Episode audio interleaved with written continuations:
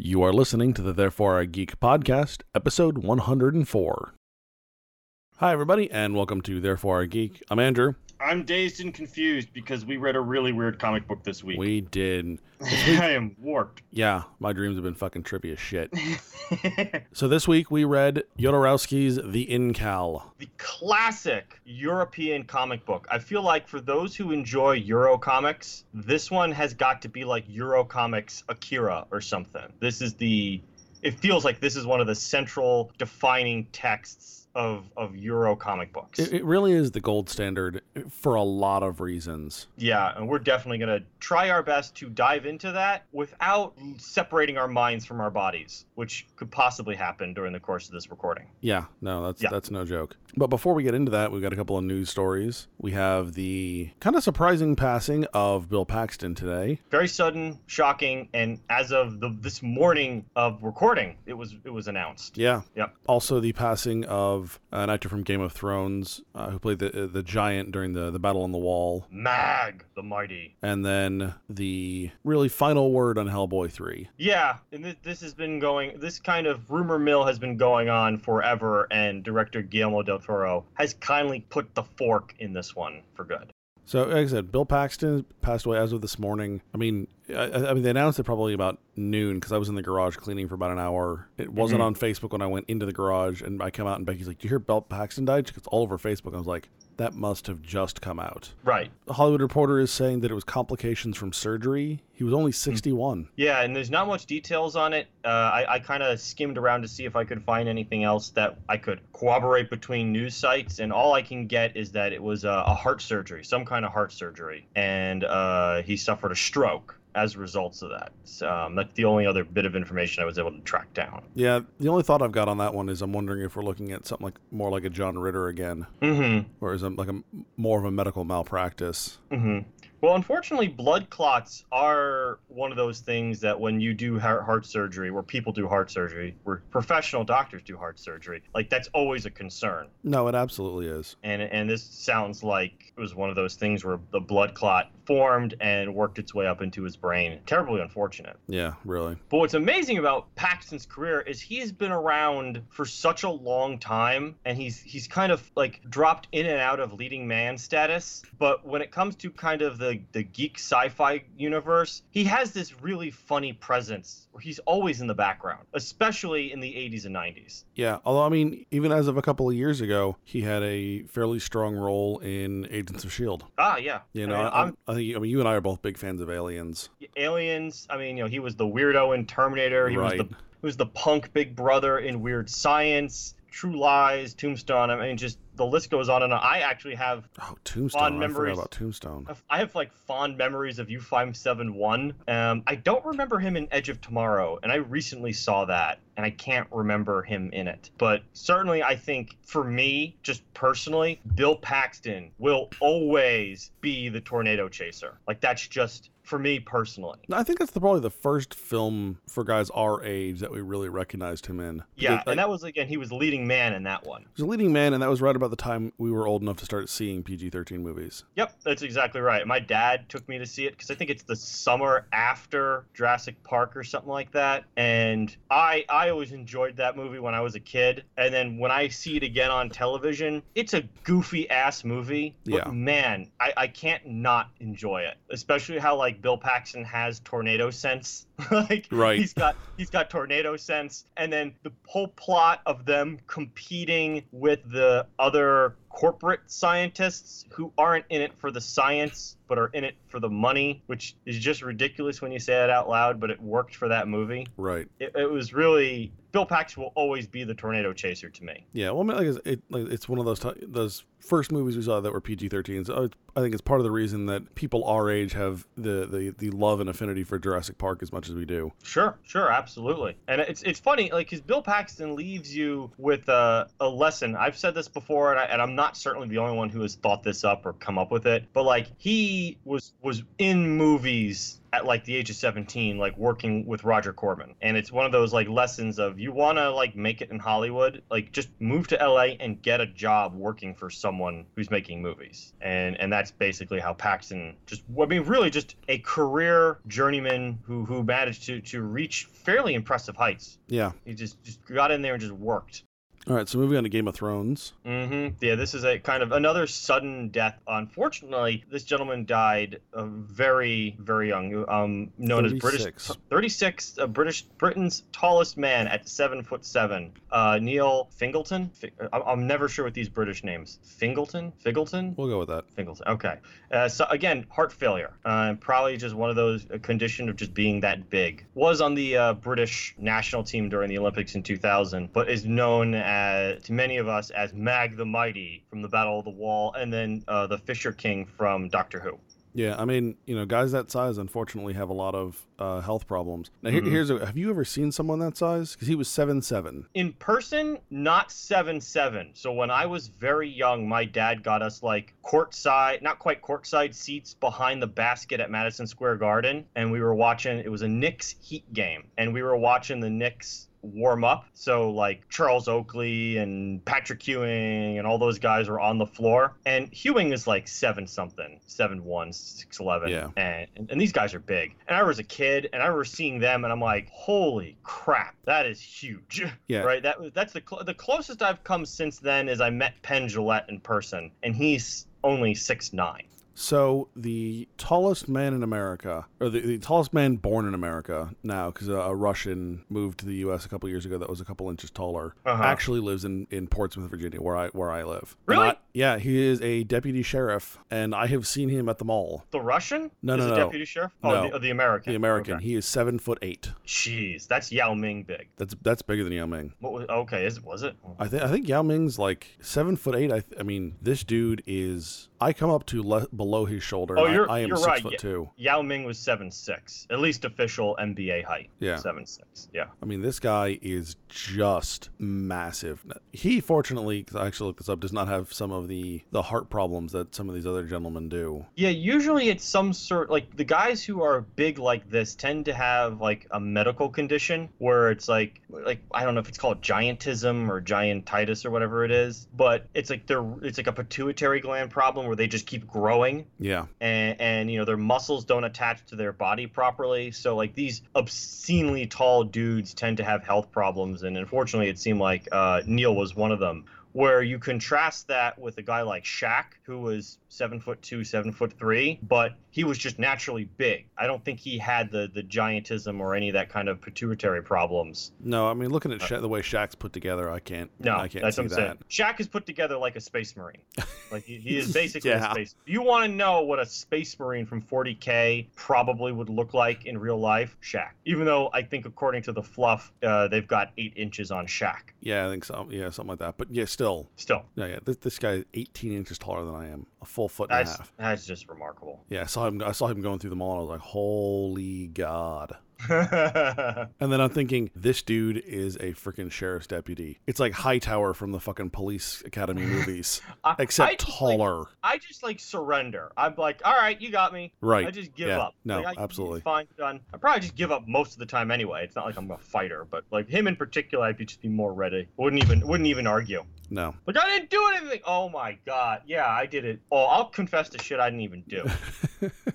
It's a Hellboy. yeah, let's talk about another death. This one, at least not Sad. sad. Yeah, I mean sad to some people. So like this has just been an on. We haven't really delved into this as one of our ongoing stories on the podcast, but I've certainly had many conversations with many friends. I think you included, Yes. where where it's just the mystery of the Hellboy franchise is just this ongoing saga. And I remember, and it was funny. We had to check this that Hellboy one has come out came out in 2004. Hellboy two some years later. I don't exactly remember when. I want to say 2010. Now I gotta look it up. Uh, Uh, 2009 maybe. I, I just wrote "Hello Boy" in my Google box search, and I just got weird stuff that came up. Nice. Yeah, 2008. All right, so 2008. So it's been almost a decade since Hellboy 2. So Hellboy 3, as far as anyone is concerned, has officially had a stake driven through its heart, uh, as told by none other than Guillermo del Toro. Yeah. And this is a tweet that you sent me the link from uh, comicbook.com.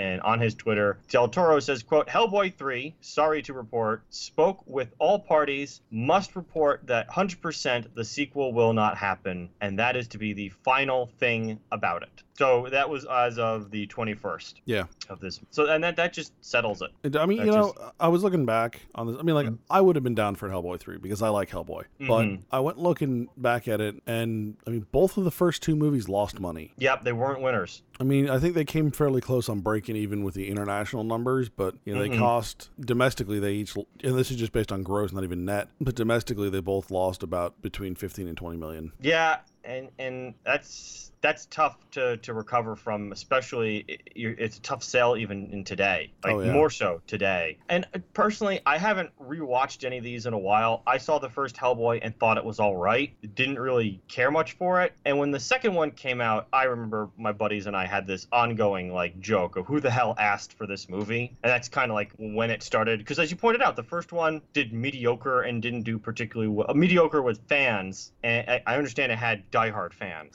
but like for the most all part, comic movies do to right but for the most part there wasn't this like overflow of adulation for this movie. And you know in 2004 we're in the beginning of the comic book craze where you've already had spider-man make 400 million dollars. Right. and this one's this one's doing you know 1999 money. And it's like okay. And then in 2008 it doesn't do much better. Although i will have to say hellboy 2 the golden army was in very enjoyable. Oh, absolutely. I watched it Very- again maybe six months ago and, Yeah, and enjoyed mind. myself again. I wouldn't mind sitting through that one again because it was very, very enjoyable. Uh, but past that, I just, like you said, it didn't make money, and I don't think there's a drive to bring back Hellboy three from the masses. Uh, who, what studio was was going to work on this? Do we know? Did you? Uh, did it, Lionsgate did the first two. okay, so well, I mean, Lionsgate's always that. If you got cheap crap, we can make it studio, but Right. it better be cheap crap. And I don't think that's how they were going to pull this one off. No. I don't think it's cheap. Uh,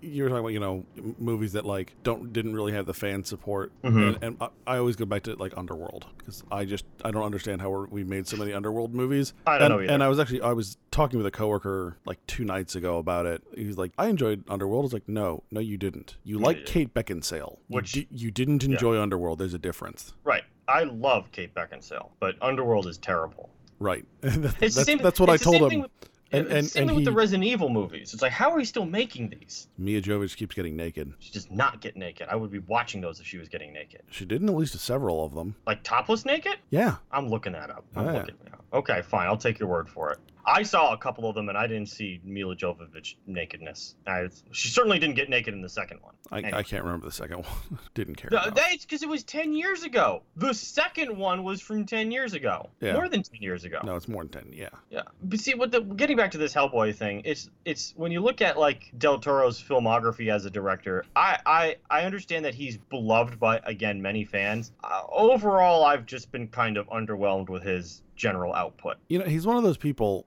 and, and he will freely admit this because I've, I've seen articles and interviews with him. He's got like a half dozen projects going at any given time, hmm and only one or two of those will survive. Sure, and that's the Hollywood system these days. He's no, but he's he is worse than most. Like hmm you know, directors will have a couple of projects like you know, like he will be like deeply invested in like five or six projects hmm like absolutely 100% committed to do it and then it just will it will just start dissolving Yeah, I wonder if it's him or the studios. I uh, I, I, I I've heard him say he just he overextends himself. right. Like there's just all these really cool things he wants to do, and he knows he can't do all of them, and he's trying to do all of them, and basically it's like a survival of the it's like a Hunger Games for Guillermo to, for like his ideas. Yeah, Which which ones like- will survive? Yeah, and I feel like that's a really bad way to do it, just because, like I said, his actual output just seems super underwhelming when you, when you look at like his. I his last three movies that have been released are Crimson Peak, Pacific Rim, and Hellboy 2. Yeah, right? although Those- I mean Pacific Rim's getting a sequel. it is, but that was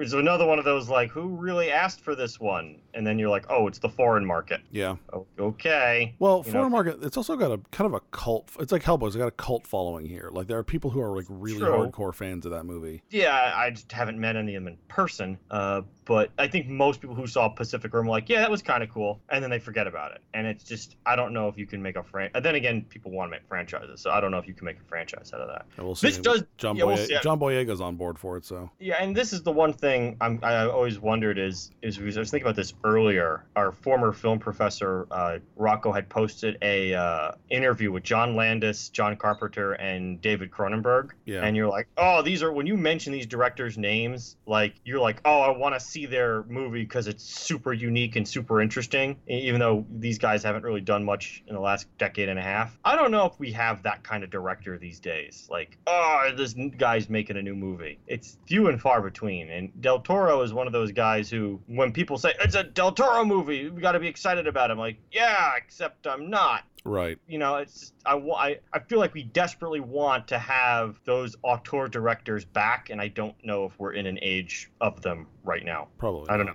it doesn't certainly doesn't feel like it so All right, the Incal. speaking of auteurs Yeah. good god so the incal how to start a conversation about the incal without having to go bullet point by bullet point in this bizarre plot of a sci-fi what i i, I was thinking about this last night this is truly a space opera in Yes. every form right I, sometimes i don't I don't know if I've told you this before. I've I don't like the phrase space opera because I don't think it means anything to anyone. I just it's one of those phrases that no one clearly defines. Being someone who is a fan of operas, like but this one really felt like it. Yes. This one this one truly felt like it was an opera because it had all the elements of an operatic plot, yet it was wrapped up in this sci-fi fantasy religious psychedelic envelope or burrito wrap that just brings a reader on a ride that I don't know if anyone who's cracking this book open for the first time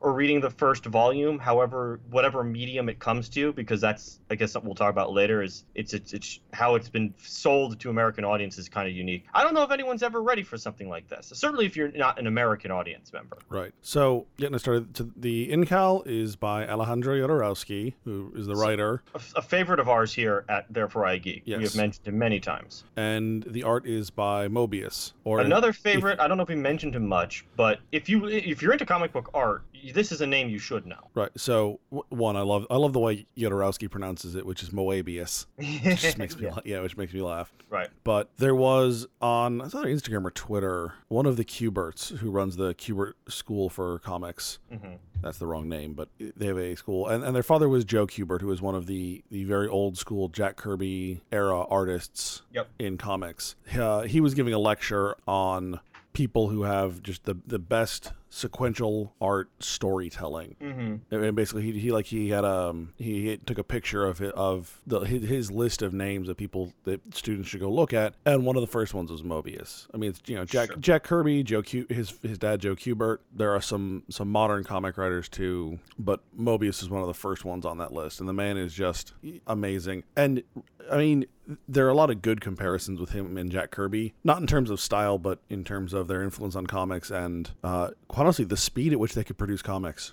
Yeah, I was, I was about to mention output is just something that when you talk about Mobius is, is something that you should not underestimate. O- output and so Mo, uh, Mobius and Jodorowsky actually met when Jodorowsky was making attempting to make Dune. Mhm. He came across Mobius's Blueberry Comics, Mhm, which the Western comics. Yep, Yeah. which is the Western. And so he hired Mobius, and Mobius basically did all the crap. I'm drawing a blank on what they are. All the sketches. You you mean like the sketches, like the storyboards? Yes, there we go. All the storyboards. And Jodorowsky was just blown away by the speed at which he would work. He would he would draw almost as fast as Jodorowsky would would talk. Right. And then And we've when, seen guys like that, like at, at in artist alleys, who just will blow you. away. They're they're a dream to watch. Oh yeah. And then when the the Dune project fell apart, Jodorowsky basically went he had done some comic work before, mostly Mm-hmm. comic strips, but then he basically went into doing comic books almost exclusively, and the two of them started working on the Incal. And a lot of the ideas that they developed while working on Dune does apparently bleed over into into the Incal. Yeah, for anyone who has seen Jodorowsky's Dune, the documentary, Mhm. they actually show some of the things that that have bled over. Obviously, since you know most people don't have access to one of the the infamous Dune books, since there's only two known to still exist, Mm-hmm. we can't quite see all the things that bled over. But there are certain things that have made it out that we can see. Yeah. So I guess the best way to start this one off is the basic plot of the Incal, or at least the, the first initial plot of the Incal Right. is it's really the best way we could describe it is the initial plot of the Incal is a character who is a private investigator, kind of very noirish, named John Difool, D-I-F-O-O-L, is thrown off a ledge on some sort of metropolis, and basically the reason why is because he has this item called the Incal that all the big power players are going for, are trying to get. It's almost like a MacGuffin, but as the book and we're talking specifically the humanoids release of the Incal, which the Incal is a story that was published in installments from 81 to 88. So we're basically talking about the big book, uh, the series called the Incal that ran during those installments. There were others that ran up until 2014. Right. So, so the, these five, it's it's basically broken into five volumes: the Black. Incal, the Luminous Incal, What Lies Beneath, What Is Above, Mhm. and the Fifth Essence. Right, and that there's the fifth essence is broken into like two parts. Yep. Uh, uh, and and basically, it this incal starts off as a MacGuffin, but as it was funny as I was reading this, I don't know if you had this thought. I'm reading the book, going, I'm hoping at some point they they give me a definition of the incal because I have no way of explaining it, like of what the hell this thing is. And the best I could come up with is this incal is like the source of consciousness energy, matter, everything's ultimate power in the universe. It is this MacGuffin that is the cornerstone of the universe that our characters live in. That's the best. I don't. Did you did you find a way to describe that more clearly than I did? Because I know that feels that feels Insane? inefficient. Or, yeah, or it just it just feels like it doesn't quite truly give you the definition. But that's basically what this is: is all the powers of the universe, and we we see them unfold over the course of the book, are all going after it. And then we later learn that our primary enemy is truly this thing called the darkness, and we get a group of heroes in the first part of the book made up of John DeFoo, his suddenly vocal concrete seagull parrot called Depot, a character called the Meta Baron, and then two sisters, Anima and Tanata. Tanata, and and of course they're accompanied by a wolf-headed man wolf named Kill Wolfhead, appropriately named, and then um, Solune, the son, the adopted son of the Meta Baron, and biolo- we find biological son of Anima and John DeFoo. Trust me, we're not going to explain that part because that'll take us another 20 minutes. And that's basically these characters just go off into this adventure to fight the evil darkness. If you've seen The Fifth Element, it's kind of like that. And in fact, Jodorowsky and Mobius sued Luc Yes. Besson over just that. Over it. They lost, but it's enough to like if you've seen The Fifth Element, it's kind of like that, sort Except of. Not way more complicated. Yeah, yeah, yeah, way more complicated. So I've read this. I read this book, the first installments of the book, when uh, Humanoids DC put it out in two separate volumes: Incal, the Epic Journey, and Incal, the Epic Conspiracy. Or actually, I think uh, Epic Conspiracy was the first one, and Epic Journey was the second.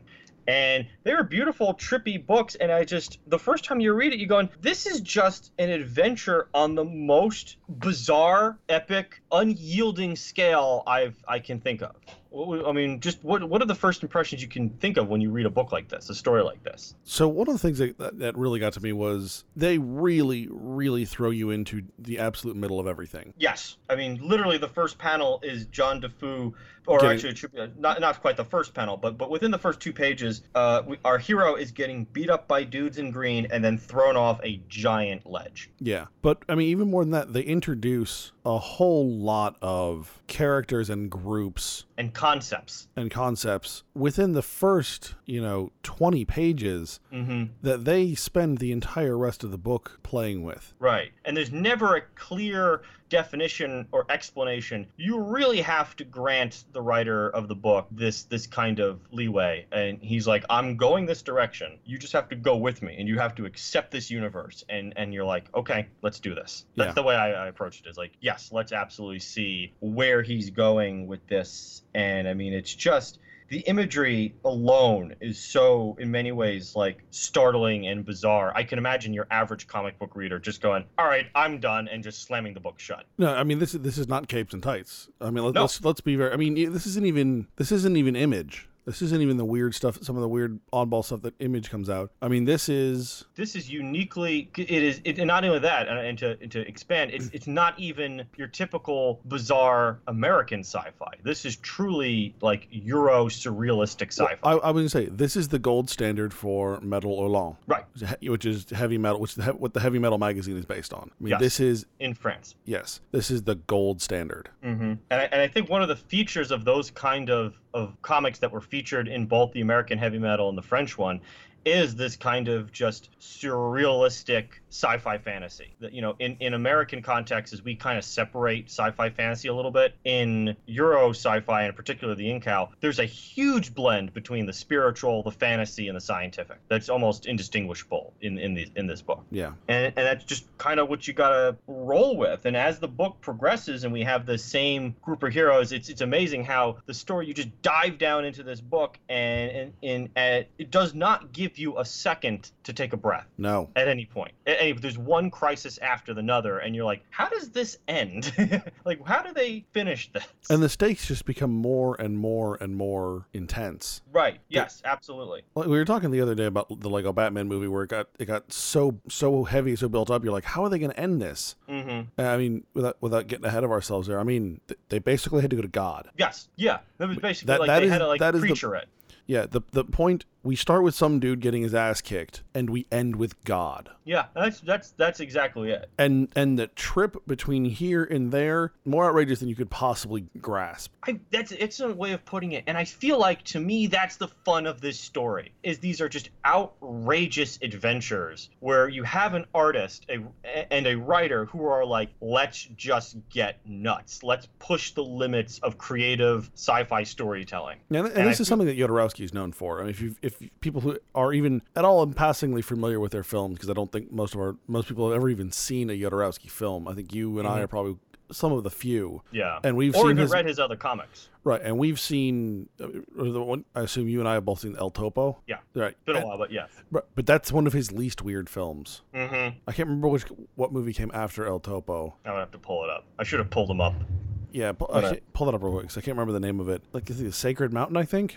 I was gonna say Mountain something. I, I, I, don't think it's remember. the Sacred Mountain, and it is just Yeah, no, I'm sorry. The Holy Mountain. the Holy Mountain. There we go. The Holy Mountain. Yeah, that was. It is one of the most bizarre things. If you've seen clips of it, hmm it is so outrageous. And that's one of the things Jodorowsky really loves doing is exploring all of these different concepts. Um, I mean, and and no concept is off limits. I mean, sexuality, the the concepts of good and evil, Class struggle. religion. I mean, everything. religion, I mean, you know, sexuality and violence, sometimes separate, sometimes merged in one. Actually, one of the one of the most interesting things I think they go into is the the fight between natural and living and Mhm. technological and dead. hmm And and that one that is really one of the one things at the core of this book. Yeah.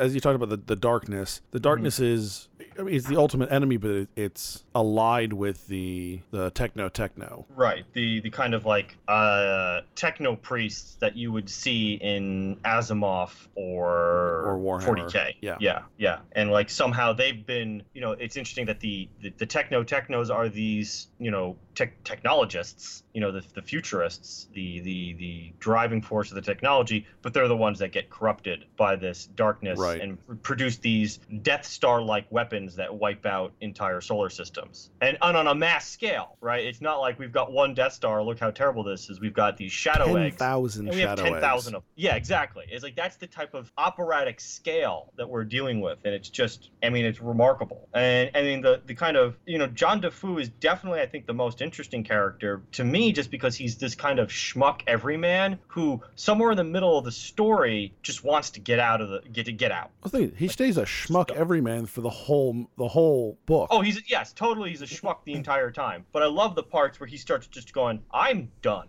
like I want out of Yes. this." No, and I then- think and, they, and they keep coming back like, "No, Meta Baron's got a plan for you. You got to do it." He's like, "Why can't the Meta Baron do it? right. He's No, awesome." My favorite part is when they recognize that Solune is his son, Mhm. and basically that that Anima had taken the taken the form of one of his homeo horrors, which is just also amusing. Yeah, it's just the language alone is the techno technos, the homeo horrors, the the paleo hell, all that kind of stuff. Yeah. I just it's just so much fun. But when they reveal that, and he's like, "Oh, he's like, he's like, that means there's some deeper purpose," and they're like, "No, shut up, you're dumb. Right. Your your, your. DNA was lucky." Yeah, she was like, there was a one in a million chance that urine DNA would make this kid, and we got lucky. Stop. Right.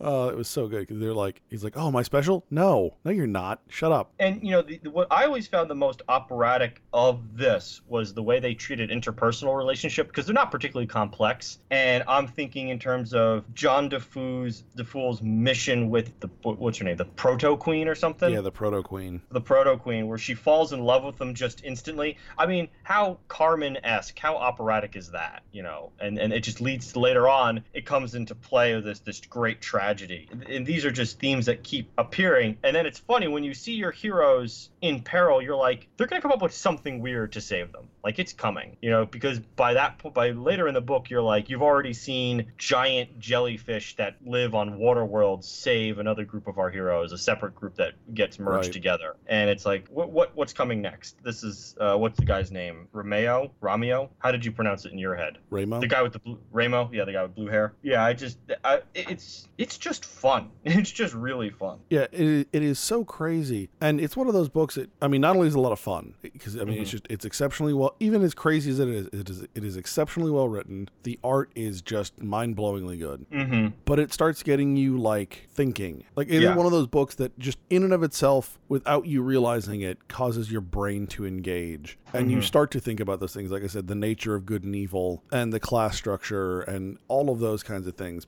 I mean, politics is so heavy in this. Mm-hmm. Yeah, and what's what's really the- kind of like great illustration of that is John Difool's home planet, which is like T E R something or another. I forgot the name of the planet. Twenty one. uh, 21 or something.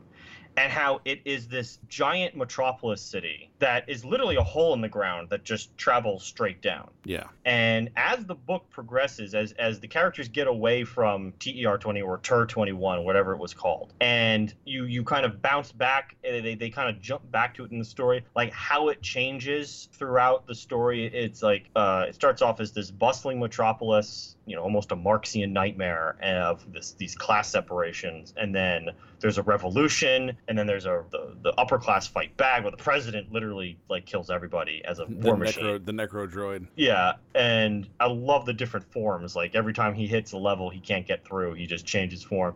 And then the mutants rise up, and then the Berg destroy the planet, and then we're left with these these dudes who live in the planet. I forgot what they were called, the Guardians, and then they help change the planet into this agrarian paradise. And, Yeah. and this happens through the course of the entire. It's it's an amazing like you know transformation for his home planet that I don't think he ever gets to to see. I don't think he gets to go back. To, uh, when I say he, I mean John Difool. Not Uh, to it not to the very end. Yeah, and it's just just remarkable how they how they like the commentary about that. I think that was that was most fun. No, it's a very that part's very interesting. Yeah, uh, we mentioned the the president. hmm That's a great character. Yeah, for the time that he's very active, because eventually they, he just kind of breaks down. Yeah, This kind of like relentless character of the state chasing chasing down the little guy. Like I'm gonna get you. Well, and not just that, but like you know, he fir- first off, you know, the president isn't elected anymore. He's cloned into a new body, Right. and he goes from you know old and and fat and just horrible to you know this amazing seven foot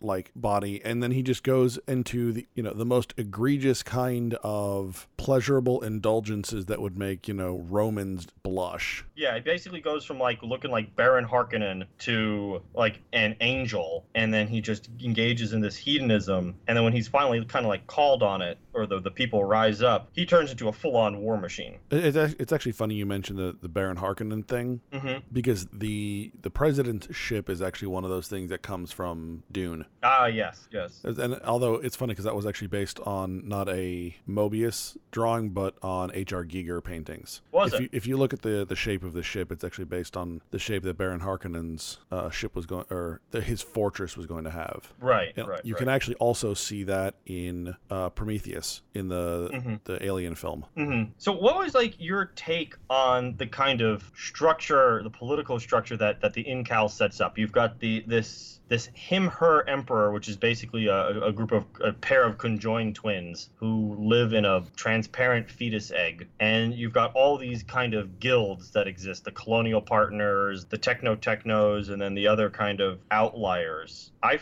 I kind of thought that was fun, and it, it's always when you deal with these kind of futuristic worlds, almost all like these kind of big space worlds, like you almost always get these all-encompassing super bureaucracies that control the galaxy. Yeah, I mean, it reminded me a lot of you know Dune Mm-hmm. and and Warhammer 40k. I mean, Yeah, real heavy. I mean, you talk about you know 40k. I can't remember what the the, the merchants were called. Oh, the rogue traders. Yeah, yeah, the rogue traders, which Yeah. really kind of reminded me of the um in this one it was like the economats, Mm-hmm. which is you know really just kind of take that that economic and diplomatic meshing together. You know, you had something like that, but they also reminded me a lot of you know stuff from you know, the, you know, the guild in Dune. Mm-hmm. Yeah, there's a lot that feels a lot of this also feels like Foundation. Mm-hmm. You know, so you know, I think this is one of those as familiar as everything is. I think that's one of the, the things this book does very well is it takes those concepts that are familiar and you're going, okay, well, I've I've seen and done this before, but I'm okay with that because this is they, they're doing it well Mm-hmm. and giving it something new. I mean, we talk about you know film directors that that steal from someone else, you know, steal from someone else or, or do another plot,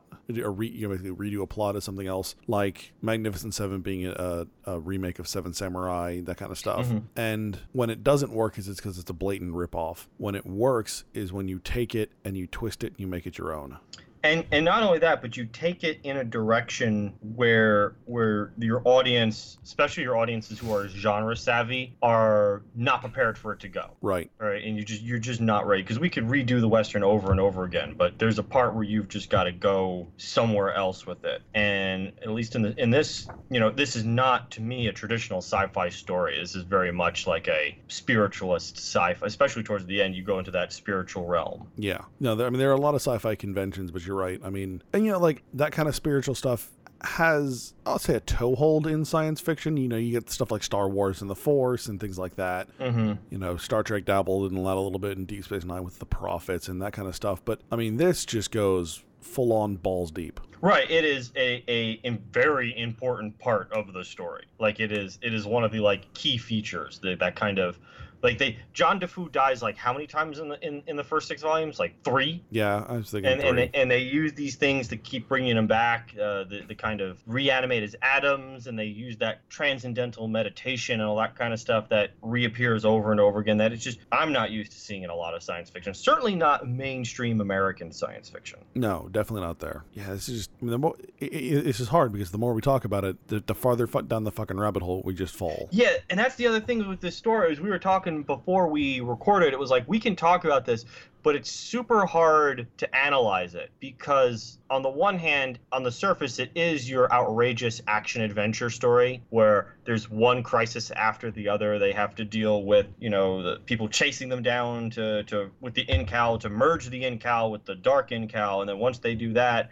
Then they got to fight the the Berg, and they come up with this cockamamie idea to get the Berg on their side, and then there's a coup by the the Techno Techno, and you got to get the Berg on their side to help fight Techno Techno, and then then you know each time they fight, they're like, well, the darkness is still out there, so we got to do this, and then it's just it goes on and on and on. It's you really you just got to grab it and read it yourself. Yeah, and I well, think uh, it's- got some of the, the Star Wars elements with like, all right, here's the Death Star. right, Here's the second Death Star. right. Here's Starkiller Base. Right, right, right, right, right. I mean, they, they do th- that. That definitely happen, and I love. But like, That one upsmanship. there's that one-upsmanship, but then there's like this. You know, we've done all this, but the darkness is still out there. So now we got to go into Theta dreams, and you know, and it's like that kind of ridiculousness where every human being in the galaxy has to dream at the same time. Although when they started talking about theta dreams, immediately my brain went to thetans. Scientology. Yep. Yeah, I, I, I felt that too. No, and like, the two don't have anything to do with one another other than theta is close to thetan. right, that's it. But yeah, I was just like It oh, sounds yes. close enough where you're like, uh, yeah, we're doing that. All right, thetan dream. Oh no, no, no, nope, nope, not thetan dream. Yeah, and, and here's what's I guess what's funny as outlandish as this is, uh, Scientology is probably more outlandish, and people believe it is real. Yeah. There's that. There's always that. So what you're That's saying cra- is we should we should have started a religion based on the Incal because it's more should- believable. We should probably try and give it a shot because I'm sure we'll, we'll we'll at least get tax exempt status at some point. I, I, yeah, I can live with tax exempt status. and, and it's amazing because now this story is not the end of it. I mean, this is just the collected works from the one we're reading, and again, we're you, we're, we're basing it on the the humanoids release uh, from 2014 of this giant I don't know coffee table edition.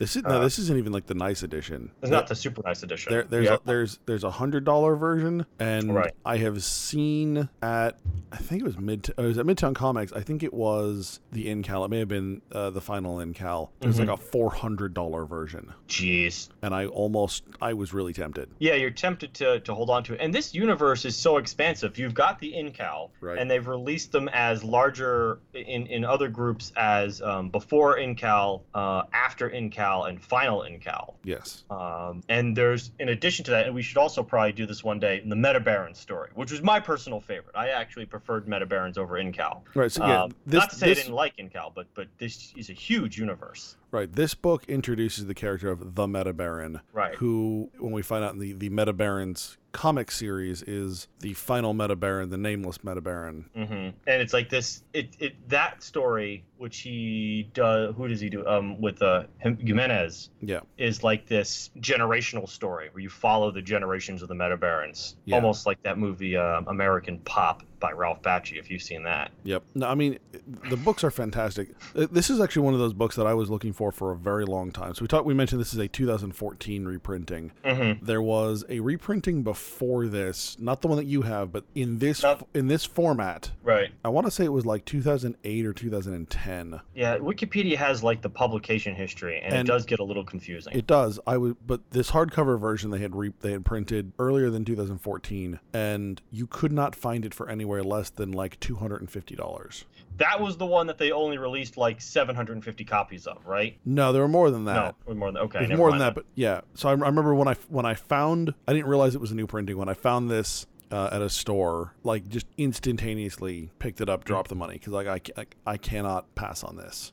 Yeah, th- this is interesting. When you go into this world of comics, like they appear and disappear very quickly. Yes, It's not like Marvel or DC where, oh, I'll find that on the shelf of my local comic book store or Barnes and Noble. Like you don't know when these will show up and, and when they'll disappear. Because they're guys like us who see them and then just buy them immediately because we don't know. right. Well, and and I mean again, you're also trying to work with you know the various the various rights because again, like you said, a lot of these are printed piecemeal in in magazines like Heavy Metal, Mm-hmm. And then you know the publishers kind of come and go as They as- don't finish the production like they did with one of the Meta Baron runs, and then another company picks it up, Yeah. and then it gets censored or stuff like that. Yeah. Now, humanoids right now is doing pretty solid. They are putting out so. a lot of.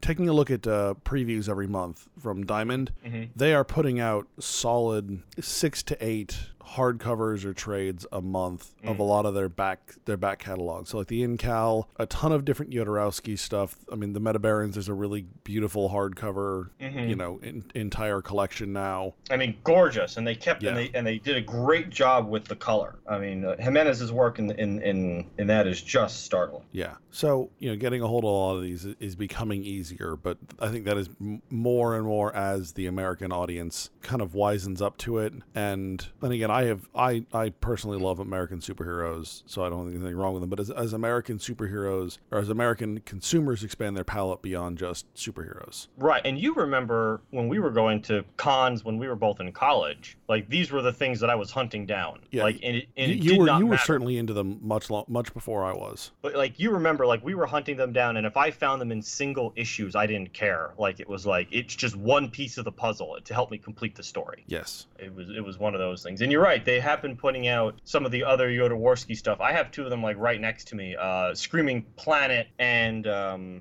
Megalex, which were just equally strange and bizarre, but also a lot of fun. Yeah, I think I also have Megalex, and there's some other ones. Actually, they're also starting to put out a lot more of um, Moebius's stuff too. Mm-hmm. I mean, believe it or not, one of my favorite uh, books or collections is the ones he did on the Borgias with um, Manara. Yeah, yes, I know what you're talking about. Those are fantastic. It is not the typical like trippy uh, that you you might be used to in his sci-fi stuff. Like No, he No, really it's, it's, it's very much yeah, political intrigue and that kind of stuff. and I've, it's just fantastically drawn by Manara. Uh, yeah, no, I've looked into getting getting some of those. I can never find the first couple volumes though. You know the problem with those is they don't think they li- they numbered them properly. Like so, I have three of them, and I I know I don't have all of it because I feel like there's a there's an order missing. I have to look that up. Yeah, so you know that, that's actually another another thing to point out that one of the reasons we've taken so long to do the in because we wanted to do this for a good year at least hmm is trying to make sense of some of the publishing and the ordering. hmm You know, between the various publishings, they don't line up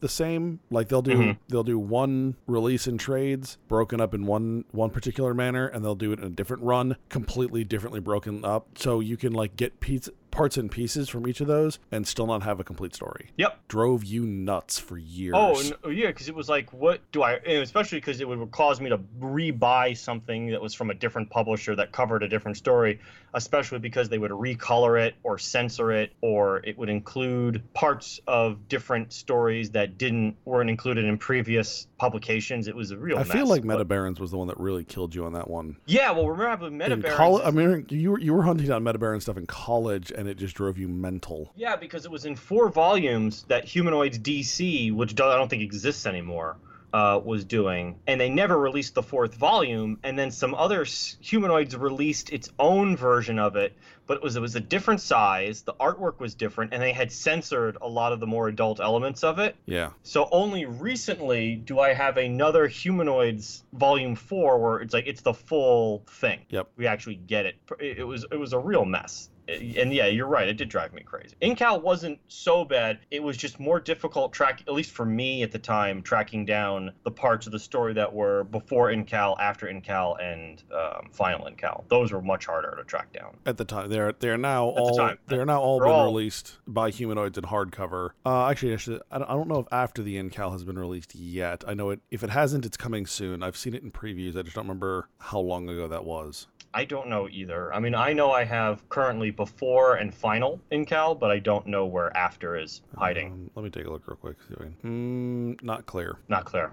that's that's the story of these these kind of Euro comics. Like we just do not know. Yeah. So, any any parting thoughts on the Incal? I would really, really suggest people now that it is out there and in the open uh, to go pick them up. You can find them at Barnes and Nobles now, and and and probably your local comic book store will have them. And chances are you've seen them on the shelves, and they're probably fairly daunting because there are these big hardcovers that are you know 40 50 maybe even 60 dollars in that range. But i would really suggest you know th- add this one to your collection because i think you will be proud to have this one. Yeah. I mean, it's because it's i know with a lot of like people you know you, you have like a, a lot of single issues you read the single issues and then if you like it you collect it. And, and the one downside is um oh god it's you, you either buy this at a $45 hardcover a one one shot take take them all or you really don't have any other option and uh, i would hope you got if, if you're into you know, really trying something different. You know, like you said, expanding your palette, checking out some European sci-fi stuff that really is very different from what you're used to reading. That I think the Incal is a is really a great find, especially if you're a collector of, of some sorts. Yeah, yeah. And what I would say, you know, when you when you talk to people who are really interested in music and they find bands that they like, what you what you really do at that point is you look for bands that those